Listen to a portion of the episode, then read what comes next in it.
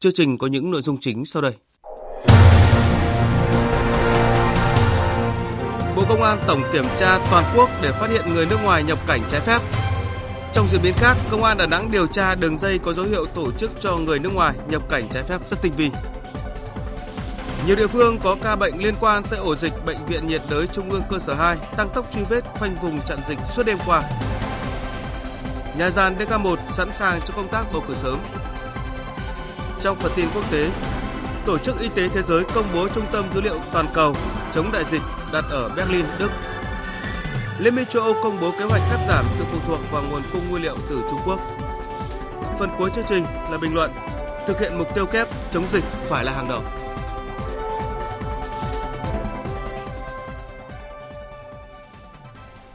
Bây giờ là tin chi tiết.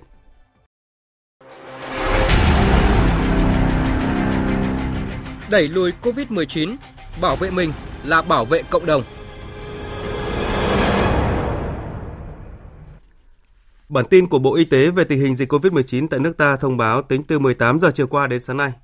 Cả nước có thêm tám ca mắc mới ghi nhận trong nước tại Bệnh viện Bệnh nhiệt đới Trung ương cơ sở Đông Anh.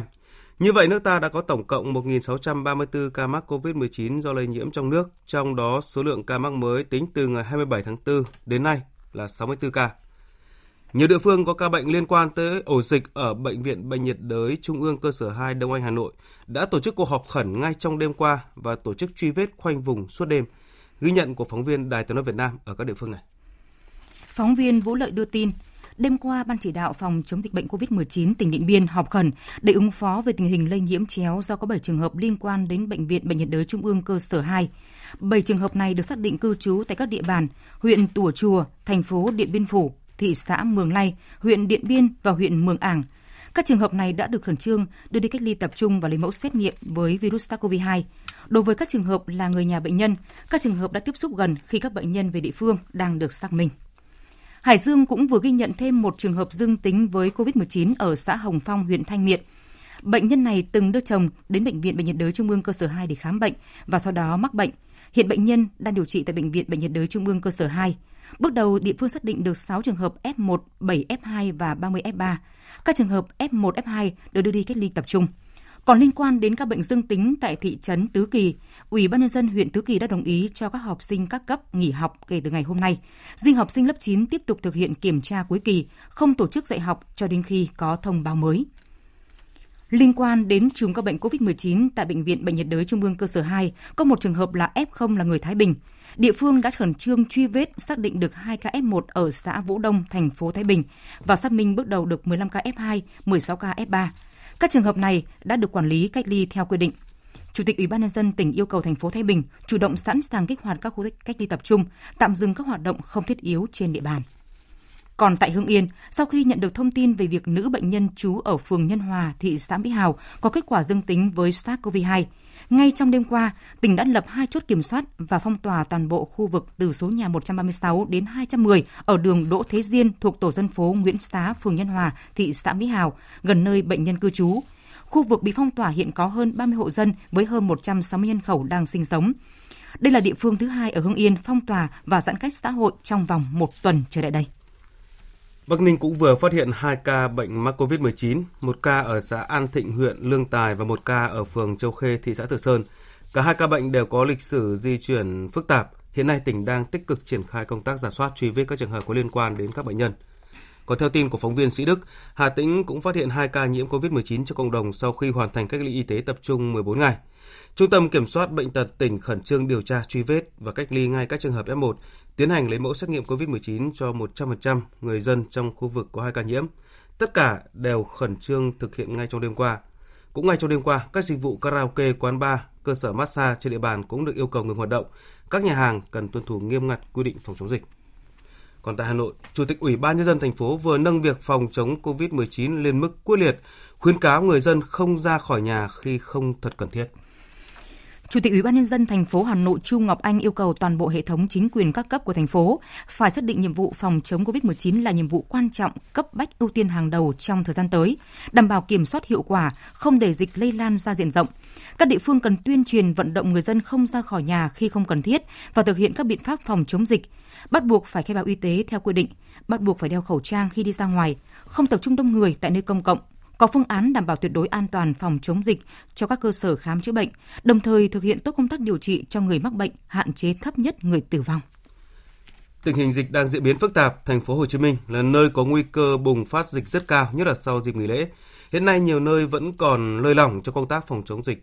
Ông Nguyễn Thành Phong, Chủ tịch Ủy ban nhân dân thành phố Hồ Chí Minh cho biết như vậy trong cuộc họp báo tối qua về yêu cầu các địa phương trên địa bàn thành phố siết chặt hơn nữa công tác chống dịch. Tin của phóng viên Hà Khánh.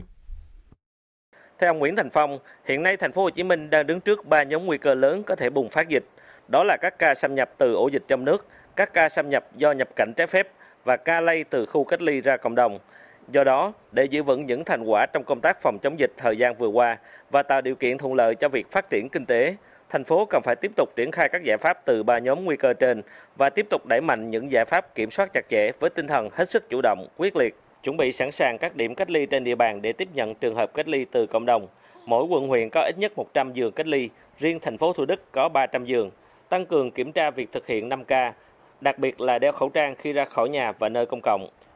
Trong những cuộc họp trước, tôi đã nói rất rõ, tôi đã chỉ đạo rất rõ. Địa phương thành phố chúng ta là một nơi có nguy cơ bùng phát dịch rất cao. Cho nên trong công tác phòng giờ chống dịch chúng ta phải hết sức là nêu cao cảnh giác và không được phép lơ là và xử lý nghiêm đối với những cái trường hợp mà không chấp hành những cái quy định trong công tác phòng chống dịch. Cũng tại cuộc họp, lãnh đạo Sở Giáo dục và Đào tạo thành phố đề xuất cho học sinh dừng đến trường từ ngày mười tháng năm. Tại buổi họp báo chính phủ diễn ra chiều tối qua, nội dung được báo chí quan tâm nhiều nhất là công tác phòng chống dịch covid mười chín thời gian tới được chính phủ, các bộ ngành và địa phương triển khai ra sao cho hiệu quả, ngăn chặn đà lây lan của đợt dịch lần thứ tư này. Tin của phóng viên Kim Thành. Tại buổi họp báo, trả lời câu hỏi về việc đợt dịch lần này bùng phát có nguyên nhân từ người nhập cảnh không tuân thủ cách ly, thời gian sắp tới Việt Nam có nhận các chuyên gia lao động kỹ thuật cao người nước ngoài nhập cảnh hay không, Thứ trưởng Bộ Y tế Trần Văn Thuấn khẳng định không cấm chuyên gia nhập cảnh. Tuy nhiên, Thứ trưởng Trần Văn Thuấn lưu ý trước hết các đơn vị, công ty và tỉnh đề xuất phải phù hợp, đúng người, thực sự hiệu quả với công việc, hiệu quả cho công tác phát triển kinh tế xã hội đất nước.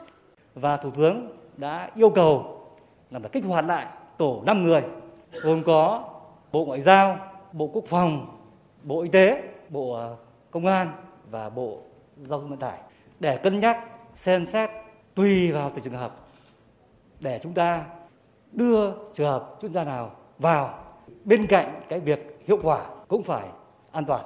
Theo báo cáo của ba mươi chín trên sáu mươi ba tỉnh, thành phố, có một trăm chín mươi chín vụ nhập cảnh trái phép, với tổng số một nghìn bốn trăm bốn mươi ba người Trung Quốc nhập cảnh trái phép. Bộ Công an đã xử lý khởi tố bốn mươi chín vụ với một trăm bốn mươi mốt đối tượng. Bộ trưởng Bộ Công an đã ra công lệnh tổng kiểm tra, rà soát trên phạm vi toàn quốc đối với tất cả những người nước ngoài nhập cảnh để phát hiện người nhập cảnh trái phép như kiểm tra nhà nghỉ, khách sạn, các nơi lưu trú. Trong lúc này, các địa phương đang triển khai quyết liệt các giải pháp để ngăn chặn người nhập cư lưu trú bất hợp pháp. Tại Đà Nẵng, Công an thành phố đang điều tra làm rõ đường dây có dấu hiệu lợi dụng việc nhập cảnh của chuyên gia và chính sách giải cứu nhân đạo của chính phủ để tổ chức cho người nước ngoài nhập cảnh trái phép. Tin của phóng viên Đài Tiếng nói Việt Nam thường trú khu vực miền Trung. Theo thông tin ban đầu, thủ đoạn được các đối tượng thực hiện là sử dụng doanh nghiệp làm bình phong, đứng ra bảo lãnh, lấy danh nghĩa mời chuyên gia nước ngoài có trình độ tay nghề cao nhập cảnh vào Việt Nam làm việc. Sau khi nhập cảnh vào nước ta, các chuyên gia nước ngoài này thực hiện cách ly mười bốn ngày theo đúng quy định của Bộ Y tế. Sau đó, những người này ở lại làm việc tự do. Trước đó, Công an thành phố Đà Nẵng đã bắt tạm giam mười sáu người trong đường dây tiếp tay đưa người Trung Quốc nhập cảnh trái phép vào Việt Nam để cư trú hoặc vào nước ta, sau đó đi các nước khác. Thiếu tướng Vũ Xuân Viên, Giám đốc Công an thành phố Đà Nẵng cho biết, sau khi có kết quả điều tra, sẽ cung cấp cho cơ quan báo chí. Có cái biểu hiện của đường dây nó lợi dụng đưa chuyên gia nước ngoài vào đây qua trái phép đó, hợp pháp nhưng mà là trái phép, lợi dụng danh nghĩa đó nhưng mà nó không phải chuyên gia, thế này đưa tin ban đầu thế thôi. Còn theo tin của phóng viên Thiên Lý, đồn biên phòng Phước Thiện, bộ đội biên phòng tỉnh Bình Phước vừa phát hiện bắt giữ sáu đối tượng người Trung Quốc nhập cảnh trái phép vào nước ta. Các đối tượng khai nhận nhập cảnh trái phép vào nước ta từ biên giới phía Bắc rồi di chuyển bằng đường bộ vào Đồng Nai, sau đó lên biên giới tỉnh Bình Phước với ý định vượt biên trái phép qua Campuchia để tìm việc làm.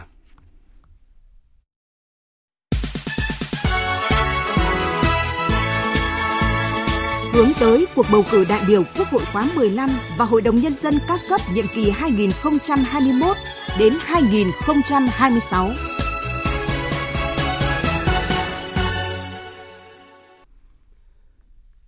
Chiều qua, sau khi kiểm tra thực tế về công tác chuẩn bị bầu cử tại phường Vĩnh Thanh Vân, thành phố Rạch Giá, tỉnh Kiên Giang, Bí thư Trung ương Đảng, Chủ tịch Ủy ban Trung ương Mặt trận Tổ quốc Việt Nam, Phó Chủ tịch Hội đồng Bầu cử Quốc gia Đỗ Văn Chiến cùng với các thành viên trong đoàn có buổi làm việc với Ban Bầu cử tỉnh Kiên Giang. Phóng viên Lam Hiếu đưa tin. Chủ tịch Ủy ban Trung ương Mặt trận Tổ quốc Việt Nam Đỗ Văn Chiến yêu cầu tỉnh Kiên Giang sẵn sàng phương án tổ chức bầu cử trong điều kiện vaccine bùng phát dịch covid mười chín. Đề nghị các đồng chí chủ động tích cực phòng chống covid mười chín.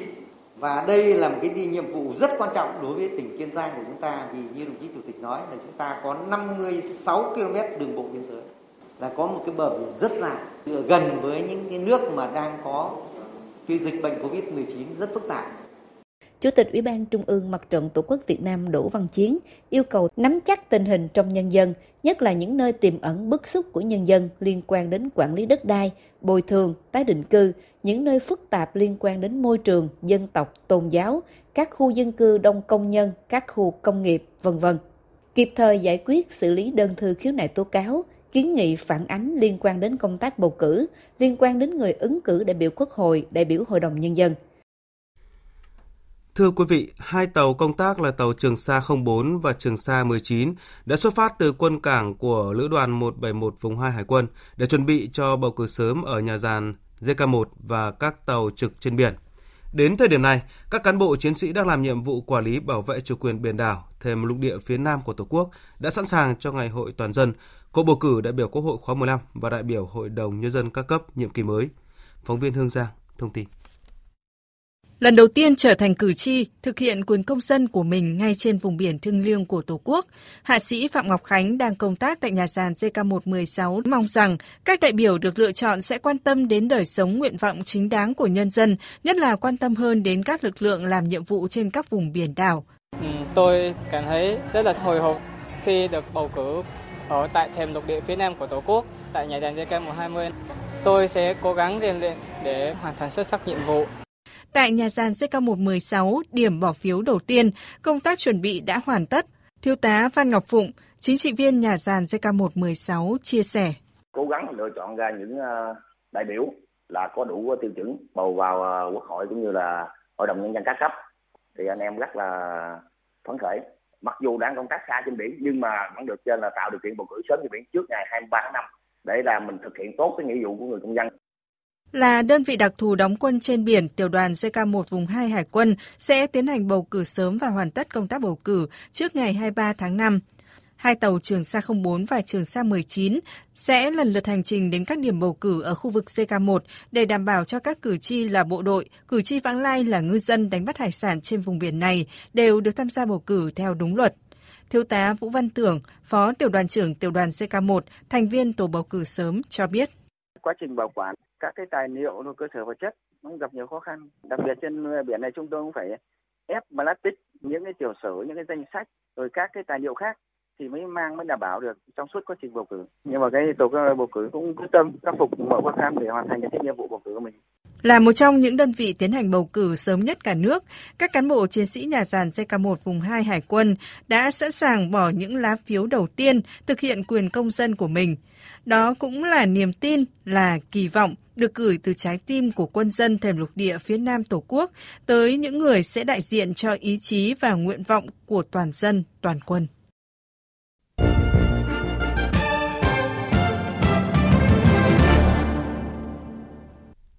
Chuyển sang phần tin quốc tế, Tổ chức Y tế Thế giới và nước Đức vừa công bố thành lập một trung tâm dữ liệu toàn cầu đặt tại thủ đô Berlin. Cơ sở dữ liệu về y tế toàn cầu này được kỳ vọng sẽ giúp thế giới có thể nhanh chóng ứng phó với nguy cơ xảy ra các đại dịch trong tương lai. Biên tập viên Hồng Nhung thông tin. Phát biểu tại cuộc họp báo trực tuyến, Thủ tướng Đức Angela Merkel và Tổng Giám đốc Tổ chức Y tế Thế giới nhấn mạnh yêu cầu cấp thiết của việc thành lập một trung tâm dữ liệu toàn cầu. Theo Thủ tướng Đức, việc thành lập một trung tâm dữ liệu toàn cầu sẽ góp phần tăng cường hệ thống cảnh báo sớm cũng như đẩy mạnh năng lực của thế giới trong việc phòng ngừa các nguy cơ đại dịch trong tương lai. Một trong những cơ sở thiết yếu trong cuộc chiến chống các đại dịch trong tương lai chính là dữ liệu. Dữ liệu khi được xử lý với các dụng cụ phân tích đúng đắn có thể mang lại những kết quả mà nếu làm việc riêng hoặc làm việc trên tư cách cá nhân sẽ không thể có được hoặc chỉ ít là không thể nhanh được. Trung tâm dữ liệu của Tổ chức Y tế Thế giới sẽ sử dụng các kỹ năng kỹ thuật và chia sẻ kết quả với tất cả các nước trên thế giới.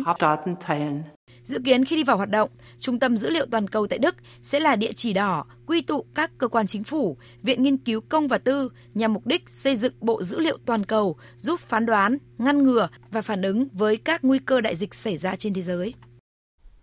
Gần một nghìn người ở mười lăm trong tổng số mười tám tỉnh, thành phố của Lào đã nhiễm bệnh trong đợt bùng phát dịch covid mười chín lần thứ hai ở nước này. Với tinh thần tương thân tương ái, cộng đồng người Việt Nam tại đây đã quyên góp ủng hộ tiền và nhiều nhu yếu phẩm, vật tư y tế hỗ trợ chính phủ và người dân Lào phòng chống dịch bệnh. Phóng viên Vân Thiêng và Đặng Thùy thường trú tại Lào đưa tin.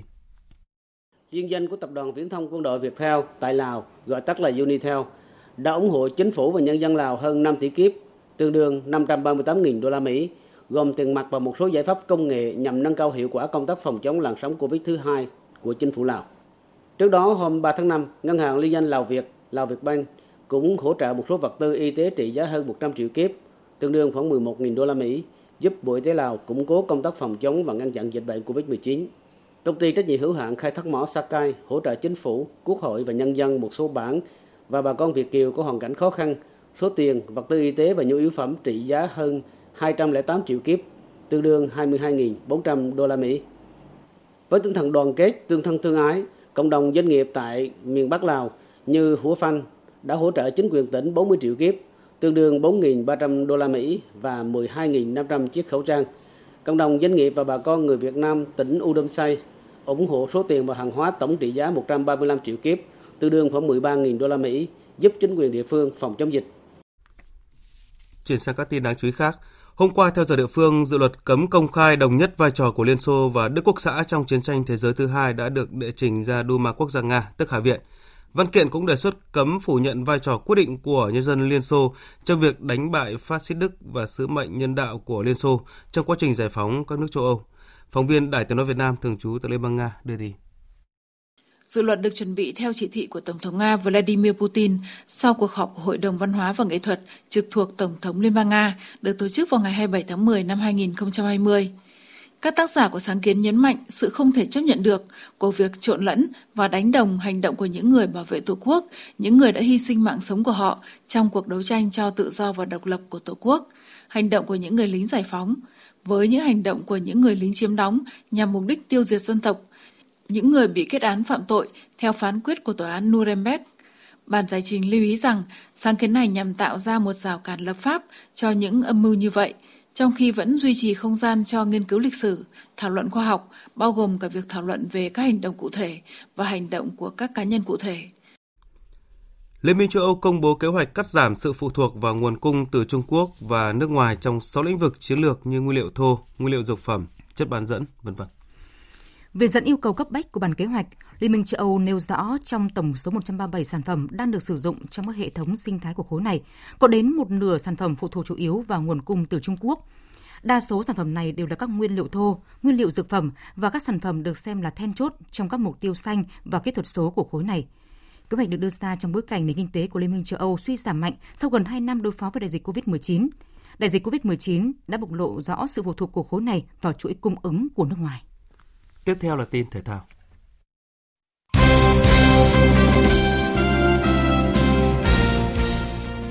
Lượt về vòng bán kết Champions League chính thức khép lại, hai cái tên giành quyền vào chung kết cũng đã được xác định là Man City và Chelsea. Trong tình thế chỉ cần một trận hòa không bàn thắng trước Real Madrid ở trận tái đấu trên sân nhà là Chelsea có thể tiến vào trận chung kết. Tuy nhiên, những gì mà đoàn quân của huấn luyện viên Thomas Tuchel làm được còn nhiều hơn thế khi giành chiến thắng là hai không, giúp The Blues vào trận chung kết toàn Anh gặp Man City. Trước đó một ngày, Man City cũng đã xuất sắc vượt qua Paris Saint-Germain với tỷ số tương tự ở lượt về và đoạt vé chung kết lần đầu tiên trong lịch sử với chiến thắng chung cuộc là bốn một. Theo kế hoạch, trận chung kết diễn ra vào lúc hai giờ ngày hai mươi chín tháng năm, theo giờ Việt Nam. Đội vô địch sẽ giành quyền thi đấu với đội vô địch của UEFA Europa League hai nghìn không trăm hai mươi - hai nghìn không trăm hai mươi mốt trong trận siêu cúp châu Âu hai nghìn không trăm hai mươi mốt.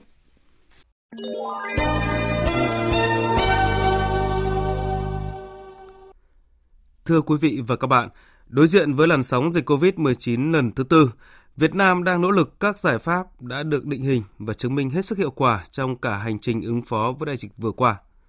Từ thực tế nước ta và qua diễn biến dịch bệnh phức tạp trên thế giới, càng nhận thức rõ hơn muốn đạt mục tiêu kép, chống dịch thành công và bảo đảm phát triển kinh tế, thì việc phòng chống dịch hiệu quả phải là yếu tố tiên quyết mới có thể thực hiện được những mục tiêu về phát triển kinh tế. Biên tập viên Ngọc Diệu có bình luận về nội dung này qua giọng đọc của phát thanh viên Hoàng Sa. Nhìn nhận về nguy cơ tái bùng phát dịch covid mười chín lần này, có thể kể ra những nguyên nhân chính do người nhập cảnh hợp pháp vi phạm quy định cách ly, tình trạng nhập cảnh trái phép gia tăng, buông lỏng quản lý tại cơ sở cách ly và tâm lý chủ quan từ cán bộ đến nhân dân sau khi nước ta tiếp tục khống chế thành công đợt dịch thứ ba sau Tết Tân Sửu. Đã có những kiểm điểm phê bình và xử lý hết sức nghiêm khắc. Đã có những tập thể cá nhân phải chịu trách nhiệm, kể cả xem xét xử lý hình sự. Để xảy ra các chuỗi lây nhiễm mới trong cộng đồng lần này, nhiều lỗ hổng trong công tác phòng chống dịch đã lộ diện. Xét từng tình huống để lây lan các chuỗi dịch bệnh trong nước thấy vô cùng đáng tiếc, đáng giận và đáng suy nghĩ. Đáng tiếc vì cơ bản chúng ta đã đánh giá dự báo được nguy cơ tứ bề từ diễn biến phức tạp của dịch bệnh tại các nước trong khu vực và trên thế giới. Đáng giận khi nhiều khâu quản lý bị buông lỏng từ việc cách ly y tế tới kiểm soát nhập cảnh, để tình trạng nhiều đường dây đưa người nước ngoài nhập cảnh trái phép vào Việt Nam. Mà những ngày gần đây khi ráo riết kiểm soát tại các địa phương mới lộ ra nhiều vụ việc gây bức xúc trong dư luận. Đáng suy nghĩ, đặt trong bối cảnh chúng ta đã vượt qua ba đợt dịch tạo nên thành công trong chống dịch để có thành quả phát triển khả quan vô cùng tự hào thời gian vừa rồi, với nhiều bài học kinh nghiệm từ mỗi người dân, doanh nghiệp tới các cấp chính quyền, tổ chức đoàn thể, bộ ngành, tạo nên sức mạnh cộng đồng chống lại covid mười chín.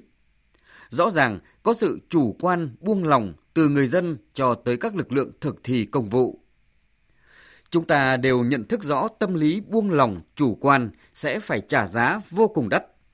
Thực tế đau thương ở nhiều quốc gia trên thế giới là minh chứng tàn khốc khi con người đang phải chiến đấu với các biến chủng của virus gây đại dịch covid mười chín, được ví là kẻ thù biến ảo khó lường.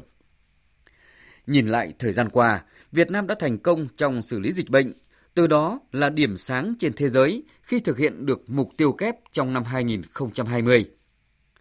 Ngày bốn tháng đầu năm nay, kết quả phát triển kinh tế xã hội cũng rất khả quan. Nhiều tổ chức định chế tài chính quốc tế như Ngân hàng Phát triển Châu Á A D B hay Quỹ tiền tệ quốc tế I M F đưa ra dự báo tăng trưởng kinh tế Việt Nam năm nay sẽ ở mức sáu phẩy năm đến sáu phẩy bảy phần trăm, một con số rất khả quan. Tất nhiên, đặt trong bối cảnh Việt Nam ngăn ngừa, khống chế được dịch bệnh như gần một năm rưỡi qua, chúng ta đã làm được.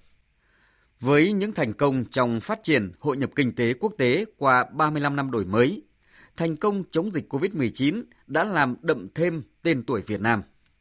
Rõ ràng, không phải ngẫu nhiên mà thương hiệu Việt Nam tỏa sáng, hấp dẫn thế giới như thời điểm này. Nhận định đại dịch covid mười chín còn tiếp tục diễn biến phức tạp, cho dù có những triển vọng về vaccine phòng covid mười chín, thì giải pháp tổng thể để phòng chống dịch covid mười chín hiệu quả, không có gì mới, rất Việt Nam đã được khẳng định mạnh mẽ trong thời gian vừa rồi. Đó là chống dịch như chống giặc, cả hệ thống chính trị phải vào cuộc. Từ tuyến đầu là đội ngũ y tế, hải quan, biên phòng, tới từng cơ quan, doanh nghiệp, cộng đồng địa phương, tới mỗi gia đình, mỗi người dân, chủ động, hợp tác và có trách nhiệm trong thực thi công vụ, trong thực hiện các giải pháp phòng chống dịch, bảo vệ bản thân, gia đình và cộng đồng. Bởi suy cho cùng, nếu không chống được dịch thì đừng nói đến phát triển kinh tế. Và điều đó có nghĩa thực hiện mục tiêu kép tất yếu chống dịch phải được đặt lên hàng đầu ở cả cấp độ quốc gia và mỗi cá nhân, gia đình, doanh nghiệp.